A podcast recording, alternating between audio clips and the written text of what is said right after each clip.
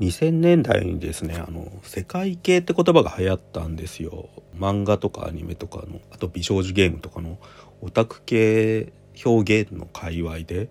もともとは「新世紀エヴァンゲリオン」のヒット以降の流れでしたけど世界の危機とか宇宙の危機みたいなものと個人の恋愛とかが結びついて中間にある社会とか政治とか国家とかそういった概念が全部簡略化されてしまうというか見えなくなってしまうみたいな感じ。君と僕と世界が結びついて中間校がなくなってしまうっていう感じなんですよね。中間ってのは今言ってた社会派的なものですよね。安保問題とかなんか政治とか国家の問題とか。でそれって今考えると確かにエヴァ以降言語化されてライトノベルとか鈴宮春日のユースとかブギーポップ笑わないとかああいうのとかで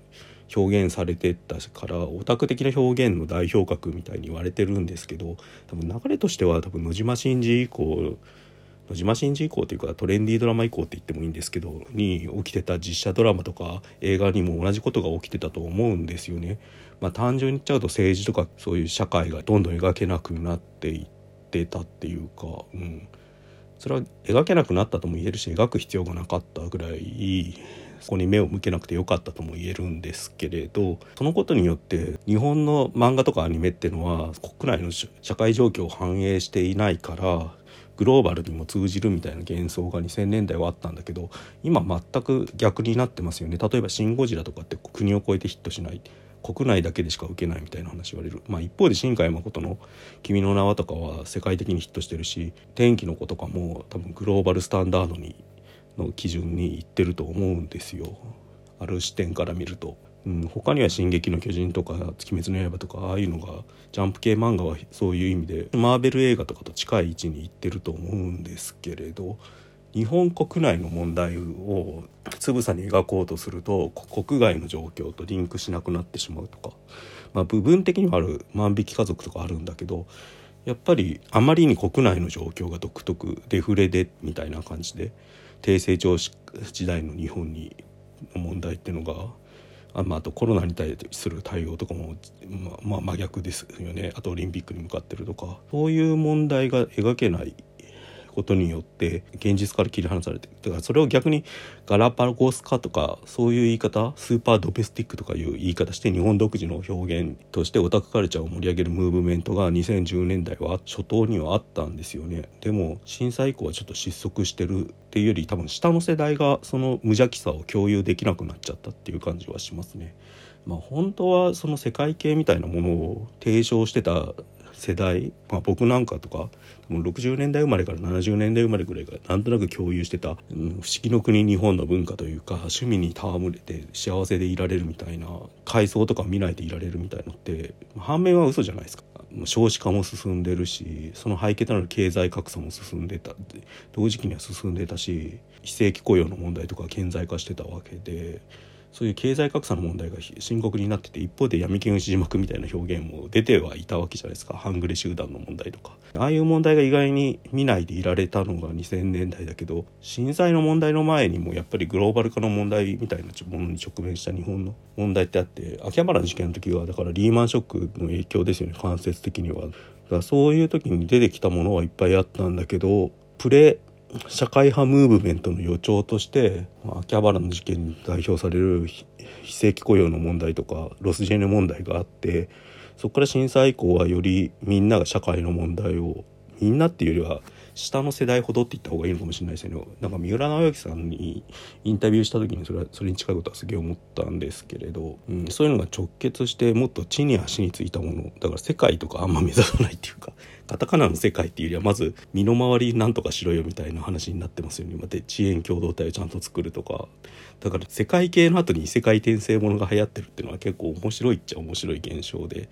異世界転生ものってその主人公が大体はあれですねブラック企業で働いてるサラリーマンとかがふとした事故で死んじゃった後に異世界に行くんだけどそこで自分の持ってるスキルを生かしてお店開いたりするじゃないですか。基本的にはそのスキルで英雄になろうとする話ではあるはずなんだけどそれ以外もいっぱい増えてるっていうのはなんか人生やり直したい願望とか自分の半径5メートルの地に足をついた共同体を欲しいみたいなそれはもう現実じゃ叶わないから一回死ななきゃダメみたいになっちゃってるっていう。いくつか読んだんですけど意外に共同体主義ですよね異世界転生ものって。その反転としてパーティー追放ものっていうんですか勇者のパーティーにいた主人公の盗賊が追放されて新しい生活やり直すとか。あれってなんかリストラされたサラリーマンの第二の人生みたいなたいな話じゃないですか。意外に社会が透けて見えるというか。どっちも多分表裏一体というか本当は社会が見えないように見えた世界系とかその前のトレンディードラマも社会が見えないことにさせられてるっていう社会構造。社会の代わりに経済とかなんか流行とかが埋め合わせられてる。それで消費に動員されてた僕たちの姿みたいなのが見えるんですよ。そう考えるとそれは社会であると言いますか。もっと言うと25歳で結婚しなきゃいけないとか結婚して子供2人作らなきゃいけないとか老後はどこで暮らすとかああいうのも含めて社会的なものですよね。社会的価値観に実は動員されてたものですよね。なんかそのサラリーマンとして終身雇用年功序列とかも含めて会社ドラマとか見ると続けてみるともう明らかに社会構造の変化があらわになってしまうというかその辺は結構恐ろしいものでフィクションが変わったっていうよりは受け止めてる自分たちが変わっちゃった部分が大きいんじゃないかなって思うんですよ。まあ極端な話何を見ても社会派ドラマに僕なんかは見えてしまうそういうのが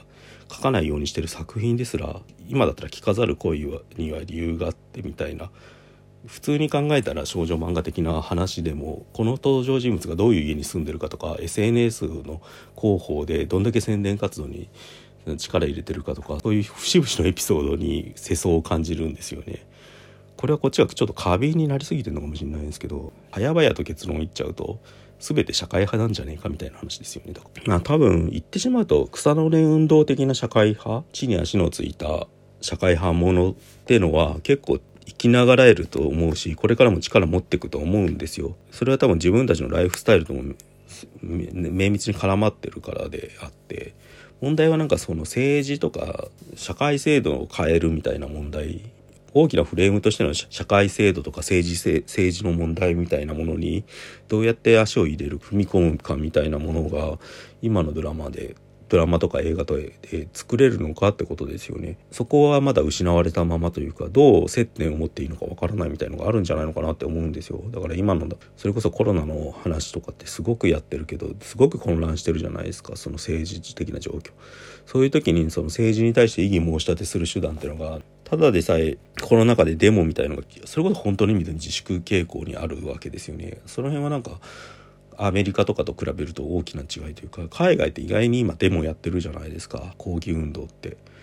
うん、ああいう形で盛り上がって一気に世の中を変えちゃうみたいな機運っていうのが日本にはない。ないことによって暴力的な事件が抑え込まれてるっていうのはあると思うんですよ。ああいう暴動で人が亡くなったりする話聞いてると。そういうのがないのはいいかもしれないんだけどそのことによって問題がいろんな場所で温存されてどんどん状況が悪化してくって考えるとおかしいんじゃないかって思った時にどういうふうに接点を持てばいいのかが本当問われてるのかなって今のフィクションを見てると思いますねさっき今ここにある危機と僕の好感度についてとかを見てもそれの前の渡辺彩さんの「ワンダーウォール」っていうのを見た時も特に思ったんですよね。抗議しても結局受付の人たちにと話が通じたと思ってもその上に持ってこうとしても持ってきずに手前で対応する相手をどんどん変えられちゃうみたいなのが多分今の社会制度の在り方だって思ってる思っちゃうんですよね。うんまあそこまでいくとちょっと僕の範疇を超えちゃってるんで今どういうこと考えてるかって話にしかならないんですけれど最終的にはそこにどう干渉するのかが問われてくるのかなって思います。まあ今回はちょっとそんな感じです。以上です。